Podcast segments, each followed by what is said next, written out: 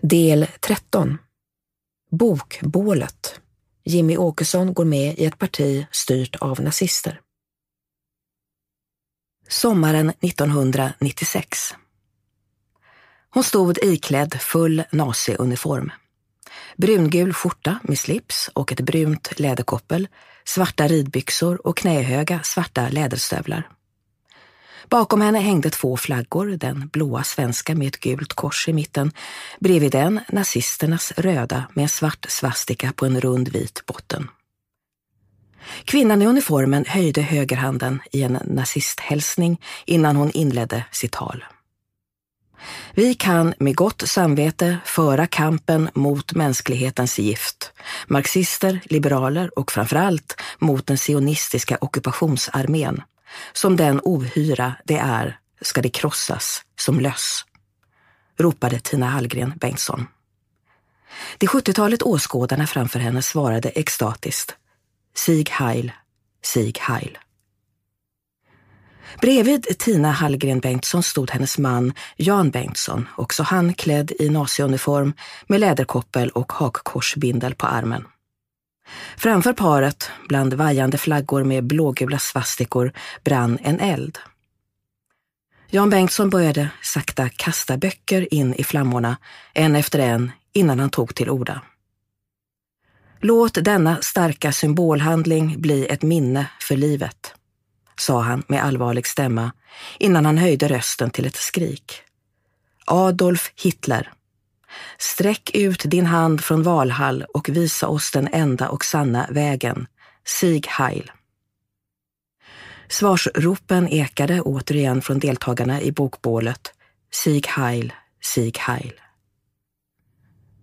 Det var en gråmulen sommardag i den lilla skånska orten Prästtorp strax utanför Hör. Det hade gått 63 år sedan de tyska nazisterna anordnade de omtalade bokbålen av otysk litteratur efter sitt maktövertagande 1933. Höjdpunkten den gången var den spektakulära och gigantiska elden på Opernplatz, mitt i huvudstaden Berlin längs med stadens största och mest betydelsefulla paradgata Unter den Linden. Bland dem vars böcker nazisterna brände fanns författare och dramatiker som Franz Kafka, Bertolt Brecht, Ernest Hemingway, politiker och filosofer som Karl Marx, psykologer som Sigmund Freud och forskare som Albert Einstein. Nu brändes det åter böcker, men inte av nazister i Tyskland utan av ledande Sverigedemokrater i Sverige. De båda arrangörerna, Tina Hallgren Bengtsson och Jan Bengtsson, hade ett långt förflutet inom partiet. Båda hade suttit i partistyrelsen. Tina Hallgren Bengtsson så sent som 1995, bara några månader innan bokbränningen. Hon hade också varit partiets vice ordförande vid sidan av Anders Klarström åren 1993 till 1995 och dessutom vunnit ett av partiets historiska första kommunala mandat i Hör i valet 1991. Tina Hallgren Bengtsson och Jan Bengtsson var inte vilka som helst i partiet. De tillhörde en elit, en del av den absoluta partitoppen. De var helt enkelt gräddan, crème de la crème, bland Sverigedemokraterna. Och de var inte ensamma vid bokbålet.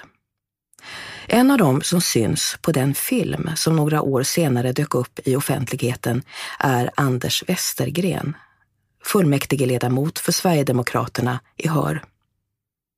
Tillsammans med Tina Hallgren Bengtsson matar Westergren lågorna med böcker.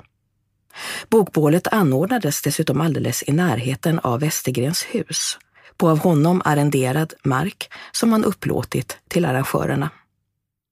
Anders Westergren var vid detta tillfälle andre vice ordförande i Sverigedemokraterna. I närheten av Westergren stod Jerker Magnusson, en av de åtta personer som några år tidigare hade grundat partiet. Även han kastade ivrigt in böcker i den brinnande elden. Nazisterna hade framförallt valt ut böcker av författare av judisk börd för att, som de hävdade, symboliskt rena den tyska kulturen. Även Sverigedemokraterna som samlats på fältet i Skåne sex decennier senare hade tagit med sig böcker av judiska författare. Bland dem fanns A6171, ett judiskt levnadsöde av Ferenc Göndör. Symboliken var, som Jan Bengtsson skrek när han åkallade Adolf Hitlers ande, mycket stark. Ferenc Göndör hade överlevt förintelsen och kommit som flykting till Sverige. Här började han ett nytt liv, först som tekniker på Sveriges Radio, senare som en uppskattad föreläsare om sina erfarenheter av förintelsen. Ferenc Göndör hade undkommit Auschwitz gasugnar. Men nu skulle i alla fall hans böcker symboliskt förtäras av elden på en skånsk äng, inte långt från Hör, en eld anlagd av ledande sverigedemokrater. Samtidigt som sotflagorna singlade genom luften åkallade de vrålande Adolf Hitlers ande från Valhall och tillsammans med deltagarna skanderade de Sieg Heil, Sieg Heil. Ingen av deltagarna i bokbålet uteslöts av Sverigedemokraterna. Anders Westergren, som lånade ut sin mark för bokbränningen, stannade kvar som ledare för Sverigedemokraterna i Hör fram tills han själv valde att avgå 2015, drygt tio år senare. Tidskriften Expo konfronterade Westergren år 2005 i samband med att filmen från bokbålet offentliggjordes. Han hävdade att han blivit förd bakom ljuset av sina partikamrater och påstod att han inte hade en aning om vad som pågick bara några hundra meter från hans hus. Trots att han tydligt syns på filmen från bokbränningen. Inte heller Jan Bengtsson blev utesluten men valde senare i likhet med Tina Hallgren Bengtsson att lämna partiet. Våren 2013 återvände han till Sverigedemokraterna och fick omgående en plats i den lokala partistyrelsen i Hör. När tidskriften Expo ringde även honom för att fråga om det var lämpligt att en person som anordnat bokbränningar satt i en styrelse för Sverigedemokraterna bad han reporten köra upp tidningen i röven, varpå han slängde på luren. Det var till det här partiet och under samma tid som bokbränningen i Skåne som den blivande partiledaren Jimmy Åkesson sökte sig i mitten av 1990-talet. De första han träffade i Sverigedemokraterna, hans absolut första personkontakter inom partiet, var ledningen från Hör. Samma personer som deltagit i bokbålet. I sina memoarer beskriver Åkesson mötet hösten 1995. Närmaste lokalavdelning fanns i skånska Hör, knappt en timmes bilresa från Sölvesborg. Därifrån kom den första sverigedemokrat jag träffade, Anders Westergren. Det var i september 1995 och vi sågs kort vid järnvägsstationen i Sölvesborg. Då, liksom nu, var han aktiv i kommunpolitiken och satt i kommunfullmäktige.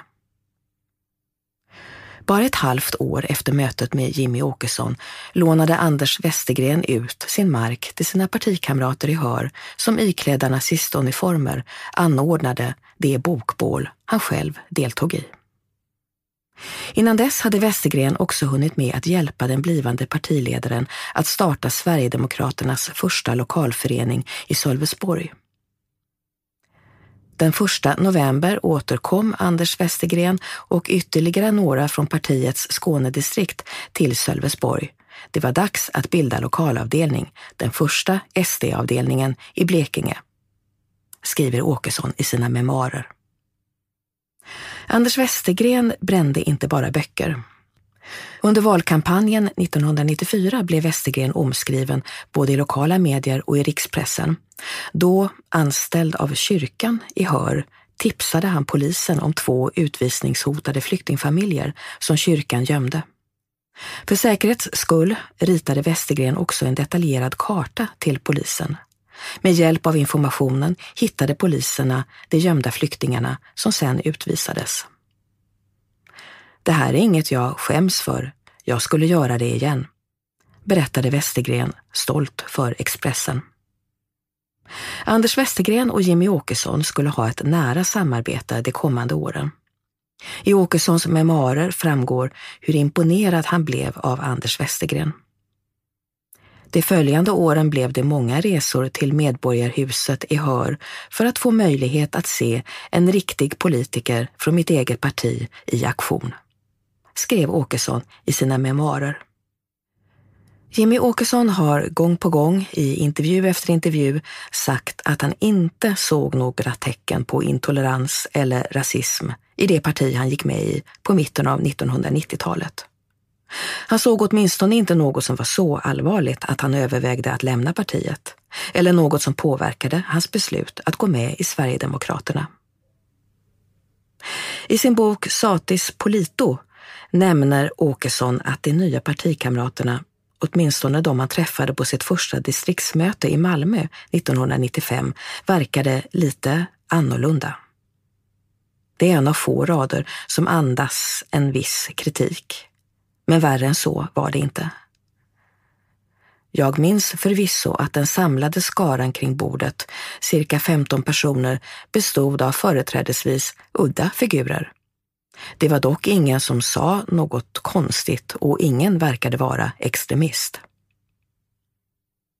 Det är möjligt att Jimmy Åkessons första mentor i partiet, Anders Westergren, aldrig berättade för honom om bokbränningen vid sitt hus anordnad av hans partivänner iklädda naziuniformer. Det visar i så fall på närmast uppseendeväckande skillnader i de olika identiteter och ansikten denne politiker visade upp. Å ena sidan en god demokrat och riktig politiker för att citera Jimmy Åkesson. Å andra sidan, utan att nämna ett ord om detta, en person som på sin fritid deltar vid ett bokbål i sin trädgård. Sverigedemokraternas ungdomsförbund, som bildades 1992 och där Åkesson senare engagerade sig, skilde sig inte nämnvärt från moderpartiet. De var snarare än mer radikala. Vid firandet av första maj i Stockholm 1993 grep polisen ungdomsförbundets ledare Robert Westerlund tillsammans med ytterligare två skinnhuvuden och den tidigare ledamoten i partistyrelsen Niklas Irberger. De fyra greps i Kungsträdgården i centrala Stockholm, bara några meter från den plats där Vänsterpartiets ledare Gudrun Schyman strax efteråt skulle hålla sitt tal. I en väska som de fyra männen hade med sig hittade polisen en skarp handgranat. Några månader senare valdes Westerlund trots detta till ledamot i Sverigedemokraternas viktiga arbetsutskott. Kopplingarna var de första åren många, nära och täta mellan Sverigedemokraternas ungdomsförbund och öppet nazistiska grupper som Nationalsocialistisk front och Stockholms unga nationalsocialister, SUNS. Westerlund var till exempel under sin tid som ordförande i Sverigedemokraternas ungdomsförbund även aktiv inom unga nationalsocialister. Han engagerade sig senare i det militanta nynazistiska nätverket kring tidskriften Info 14. Att vandra fram och tillbaka mellan nazistiska grupperingar och Sverigedemokraternas ungdomsförbund var inte ovanligt i mitten på 1990-talet, då Jimmy Åkesson gick med i partiet.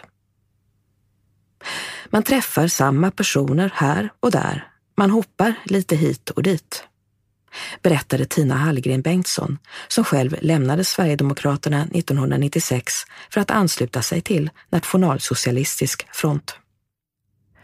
Banden mellan medlemmar i Sverigedemokraternas ungdomsförbund och olika öppet nazistiska grupperingar fanns kvar långt efter att Jimmy Åkesson blev medlem i partiet. Till exempel greps ungdomsförbundets ordförande Jimmy Vindeskog tillsammans med flera kända nazister i samband med ett gatubråk 1996. Jimmy Vindeskog lämnade över ordförandeklubban i ungdomsförbundet till Jimmy Åkesson sommaren 2000. I sin sista ledare i förbundets tidning Demokraten med en leende Åkesson och Vindeskog på omslaget skrev Vindeskog att kampen för ett svenskt Sverige måste fortsätta och avslutade med orden Landet tillhör oss, Sverige åt svenskarna. Sverigedemokraterna var i mitten av 1990-talet, när Jimmy Åkesson valde att lösa medlemsavgift, ett parti med ett nära förflutet i nazistiska och rasistiska organisationer.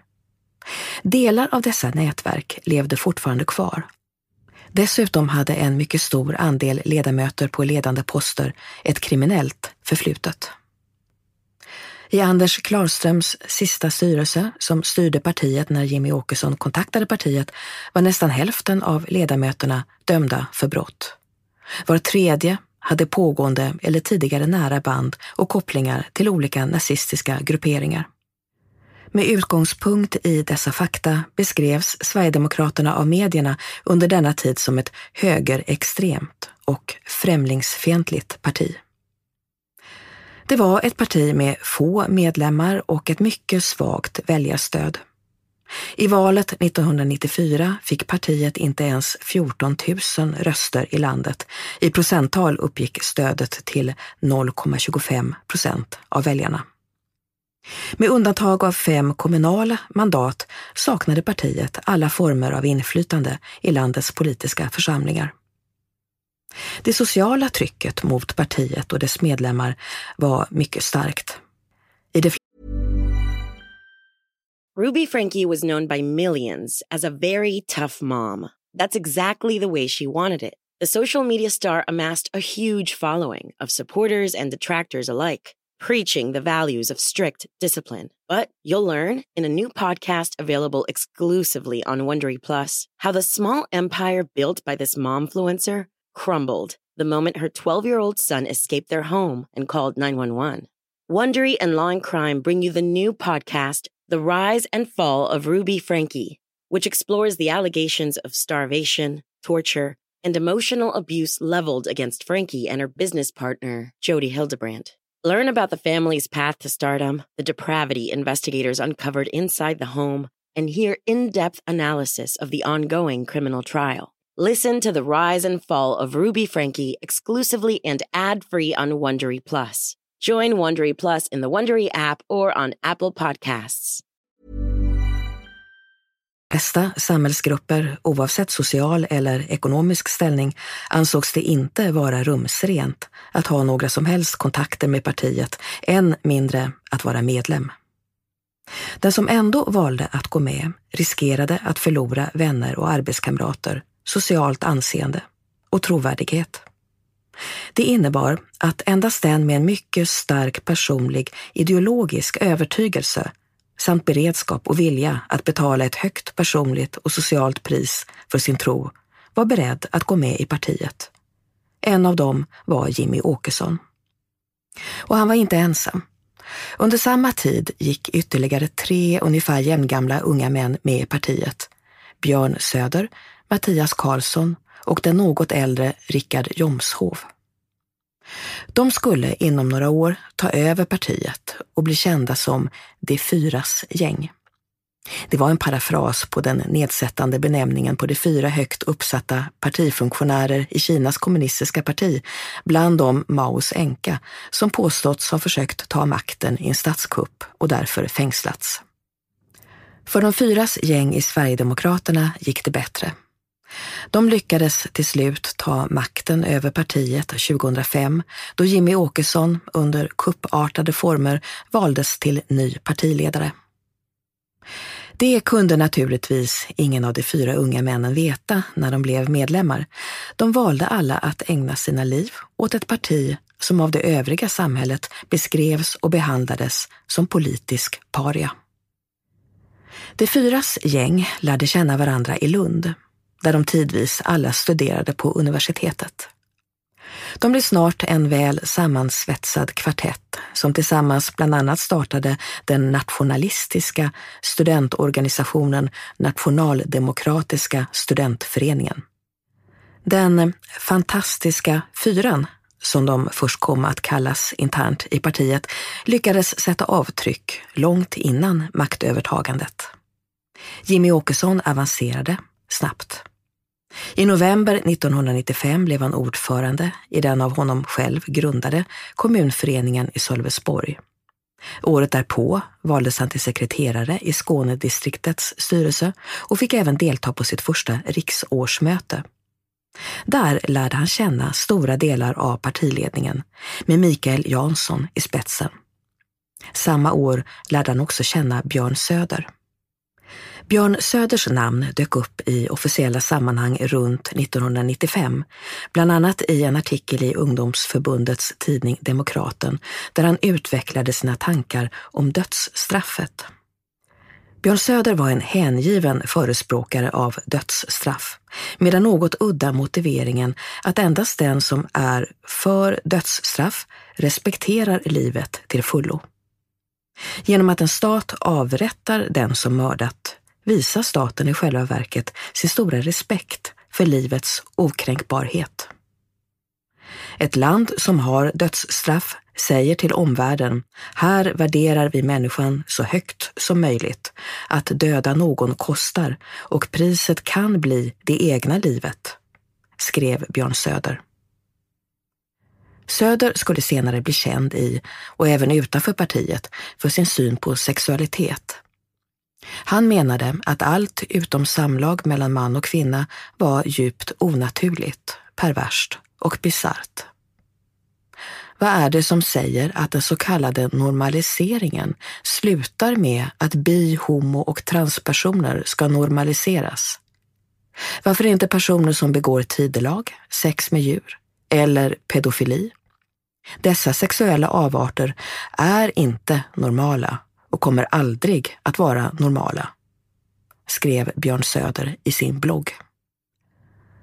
Mattias Karlsson, som senare skulle få rollen som Sverigedemokraternas chefsideolog, dök upp i partitidningen SD-Kuriren 1996 i en artikel om abortfrågan. Karlsson förklarade att han var emot alla former av abort. Varje foster bör värnas. Abort var fullständigt förkastligt, både av moraliska skäl, eftersom det kan jämställas med mord, men också av nationella skäl, eftersom varje foster, åtminstone de med svenska föräldrar, var en blivande svensk och därmed viktig för den nationella gemenskapen, sammanhållningen och fortplantningen. Jag anser att abort är mord. Kanske inte fullt lika allvarligt, men i princip. Att värna liv är viktigt och som ett nationellt parti bör Sverigedemokraterna värna de ofödda svenskarnas rätt att leva slog den framtida chefsideologen i partiet fast. Detta nummer av tidningen SD-Kuriren, partiets viktigaste kanal mot medlemmarna och mot allmänheten, hade som i alla andra nummer samma motto på framsidan, en paroll som alltid skrevs med versaler. Bevara Sverige svenskt. Inför valrörelsen 1998 var förväntningarna högt ställda. Det var den första där alla i de fyras gäng, Jimmy Åkesson, Mattias Karlsson, Richard Jomshof och Björn Söder, deltog fullt ut. Nu var det äntligen dags för partiets stora genombrott.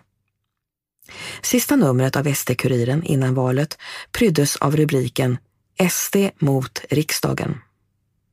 I ungdomsförbundets tidning skrev de hoppfullt SDs chanser till genombrott ser väldigt goda ut. Som draghjälp åt partiet och dess entusiastiska medlemmar bjöd Sverigedemokraterna på samma sätt som inför valet 1991 in den tidigare nazisten och SS-veteranen Franz Schönhuber, en av grundarna till det tyska högerpartiet Republikanerna. Schönhuber hade en lång karriär bakom sig på den högerextrema scenen i Tyskland. Hans pappa, slaktare till yrket, gick med i nazistpartiet redan 1931, två år innan Hitlers maktövertagande. Sonen Franz, född 1923, anslöt sig först till Hitlerjugend. Därefter gick även han med i nazistpartiet. Efter sin studentexamen i München anmälde sig Schönhuber som frivillig till Waffen-SS, den tyska regimens mest fruktade och blodbesudlade organisation. Han deltog i flera operationer under kriget och avancerade till Unterscharführer, en SS-grad motsvarande Führers rang i armén. Schönhuber sökte också till en av de mest eftertraktade tjänsterna i den nazityska hierarkin, Hitlers personliga livvaktsstyrka, Leibstandarte SS Adolf Hitler. För sina insatser belönades Franz Schönhuber med Järnkorset av andra graden, en av det nazityska regimens mest prestigefyllda ordnar. Efter kriget gjorde Schönhuber en framgångsrik karriär som journalist. Den avbröts tvärt när han publicerade sina memoarer om andra världskriget med titeln Ich war dabei, jag var med, där han både försvarade och närmast hyllade SS-truppernas insatser. Schönhuber inledde istället en politisk karriär. Han var en av grundarna till partiet Republikanerna som snabbt hamnade under det tyska författningsskyddets vakande ögon på grund av sin starkt nationalistiska och högerextrema hållning. Partiet ansågs utgöra en direkt fara för den tyska demokratin. Efter diverse inbördes strider i Republikanerna gled Schönhuber allt längre ut i den högerextrema miljön. I valet 1998, samma år som han blev inbjuden till Sverigedemokraterna, ställde han upp som kandidat för det högerextrema DVU, Die Deutsche Volksunion. Detta gick senare ihop med Nationaldemokratische Partei Deutschlands, NPD, som betraktas som den ideologiska arvtagaren till Adolf Hitlers Nationalsozialistische Deutsche Arbeiterpartei, NSDAP, Nationalsocialistiska tyska arbetarpartiet. När Frans Schönhuber gick upp på scenen i en hyrd skolbiograf i Järfälla möttes han av rungande applåder från de cirka 150 närvarande Sverigedemokraterna. Applådåskorna övergick snabbt till gapskratt och jubelrop när den tidigare SS-ledaren inledde sitt anförande med orden Hello, I am the bad man from Germany. Frans Schönhuber var inte ensam talare på mötet i Järfälla. Efter honom äntrade Ivan Blå, EU-parlamentariker för Franska nationella fronten, scenen. Hans föredrag var emotsett med stort intresse. Mest nyfikna var vi kanske på Ivan Blå, skrev SD-Kuriren efteråt. Nyfikenheten var förståelig. Ivan Blå hade en lång karriär bakom sig som en av de viktigare ideologiska förebilderna i den nya europeiska nationella högern. Under pseudonymen Michel Norey hade han byggt upp den fascistiska franska studiegruppen GRECE. Den predikade bland annat vikten av en indelning mellan de grupper som bidrog till samhällets utveckling och de som snarare utgjorde ett hinder. Det behövs slavar för att en ny aristokrati ska kunna uppstå, konstaterade Ivan Blå. I en av den nationella högerns mer ansedda tidskrifter, Etude et Recherche, sammanfattade Yvan Blå sina tankegångar om skapandet av den nye medborgaren. Rastillhörighet och dressering är de två grunderna för skapandet av en överlägsen mänsklighet. Sverigedemokraterna var mycket nöjda med föredraget. Precis som Schönhuber fick också Yvan Blå rungande applåder.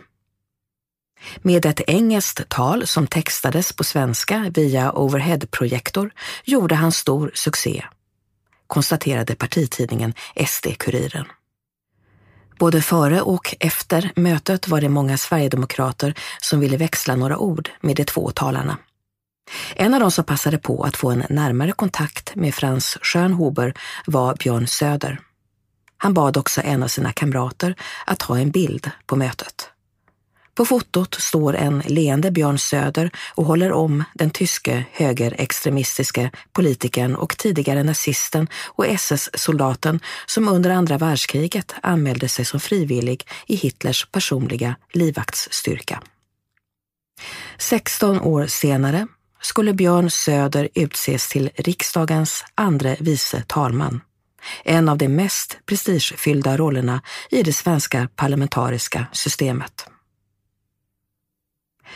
Valnatten den 20 september 1998 blev en stor besvikelse för Sverigedemokraterna. Resultatet innebar inte alls den succé som många partimedlemmar hade förväntat sig.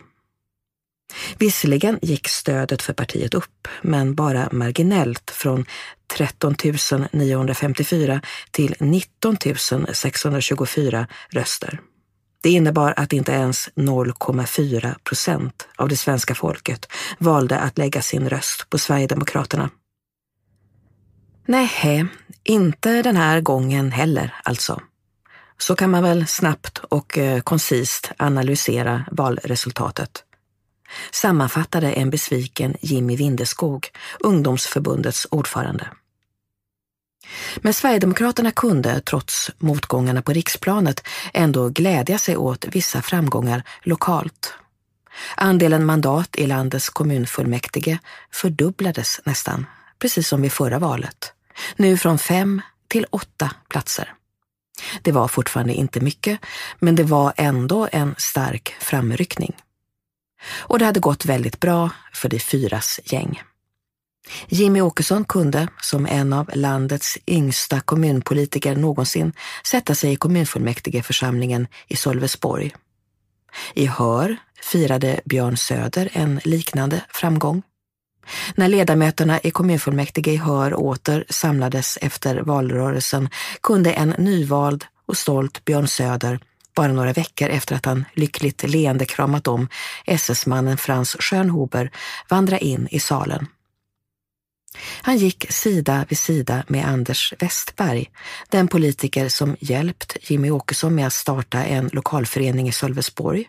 Samme Westergren som bara två år tidigare upplåtit sin mark till sina partikamrater från Hör, som iklädda naziuniformer, vrålande Sieg Heil under vajande hakkorsflaggor bränt böcker av överlevande från Auschwitz.